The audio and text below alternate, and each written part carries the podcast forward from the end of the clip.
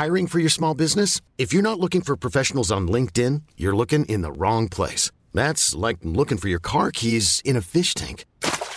LinkedIn helps you hire professionals you can't find anywhere else, even those who aren't actively searching for a new job but might be open to the perfect role. In a given month, over 70% of LinkedIn users don't even visit other leading job sites. So start looking in the right place. With LinkedIn, you can hire professionals like a professional. Post your free job on linkedin.com slash achieve today.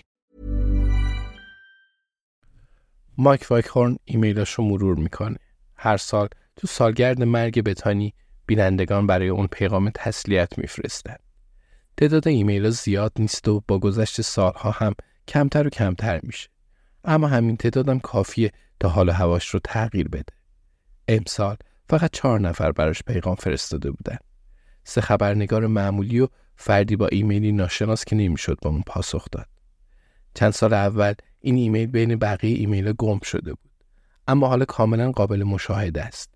این یکی هم مثل قبلی شامل یه گل رز قرمزه. مایک تا به حال به این ایمیل فکر نکرده بود. هرگز جسد بتانی رو پیدا نکردند. آدمای جورواجور همیشه دلیلش رو از اون می‌پرسند و مایک اون چیز رو که پلیس به اون گفته بود پذیرفته. اگه کمی بررسی می‌کردی موارد مشابه زیادی وجود داشت و مایک درباره اونا هم تحقیق کرده بود. بعد به اون گفتن بتانی تو باغ هدرگاربود دفن شده.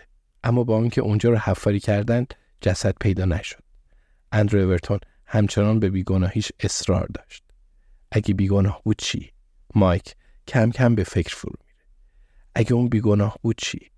مایک ایمیل حاوی گل روز قرمز رو نگاه می‌کنه. ایمیل قبلی رو جستجو می‌کنه. هر سال دقیقا همین ایمیل رو دریافت کرده. از همین آدرس. گل روز نشونه چی بود؟ ابراز عشق به شخصی خاص.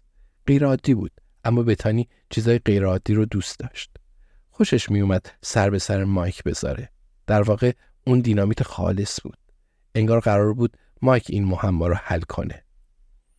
این ایمیل ها رو بتانی نفرستاده. البته که نفرستاده. اونا فقط گل قرمز روز از طرف فردی خیرخواه هستند. اما چه خیال پردازی دلنشینی اگه بتانی نمرد و با درآمد حاصل از کلاهبرداری مالیاتی جای دیگه زندگی جدیدی رو شروع کرده باشه. به نظر می رسید اون پول دست هیچ کس دیگه ای نیست و حتی هنریک گفته بود انگار کل پول ناپدید شده. آیا پول با بتانی ناپدید شده بود؟ آیا واقعا بتانی بدون خداحافظی اون رو ترک کرده بود؟ به خاطر ده میلیون پول؟ چرا؟ چرا که نه؟ این کار حماقت و دندونگردی بود اما دوروبرش چه کسی احمق و حریص نبود مایک در تمام عمرش احمق بود تا اینکه بتانی حقیقت رو به اون نشون داد اون آرزو می‌کرد کاش بتانی می‌تونست اونقدر زنده بمونه تا لطفش رو جبران کنه شاید ایمیل از طرف بتانی باشه مایک دلش می‌خواست این رو باور کنه و اگه اون از طرف بتانی باشه مایک امیدواره بتانی دیروز پخش زنده اون رو دیده باشه. وقتی به اون ادای احترام کرد. مایک امیدواره اون هر جا که هست تو آسمان یا تو زمین یا جایی بین این دو بدونه که اون دوستش داره. مایک حالا از بطری پلاستیکی برای خودش شراب سیب میریزه. چرا که نه؟ دیوانش رو بالا می‌بره و میگه به سلامتی دوستای قایب.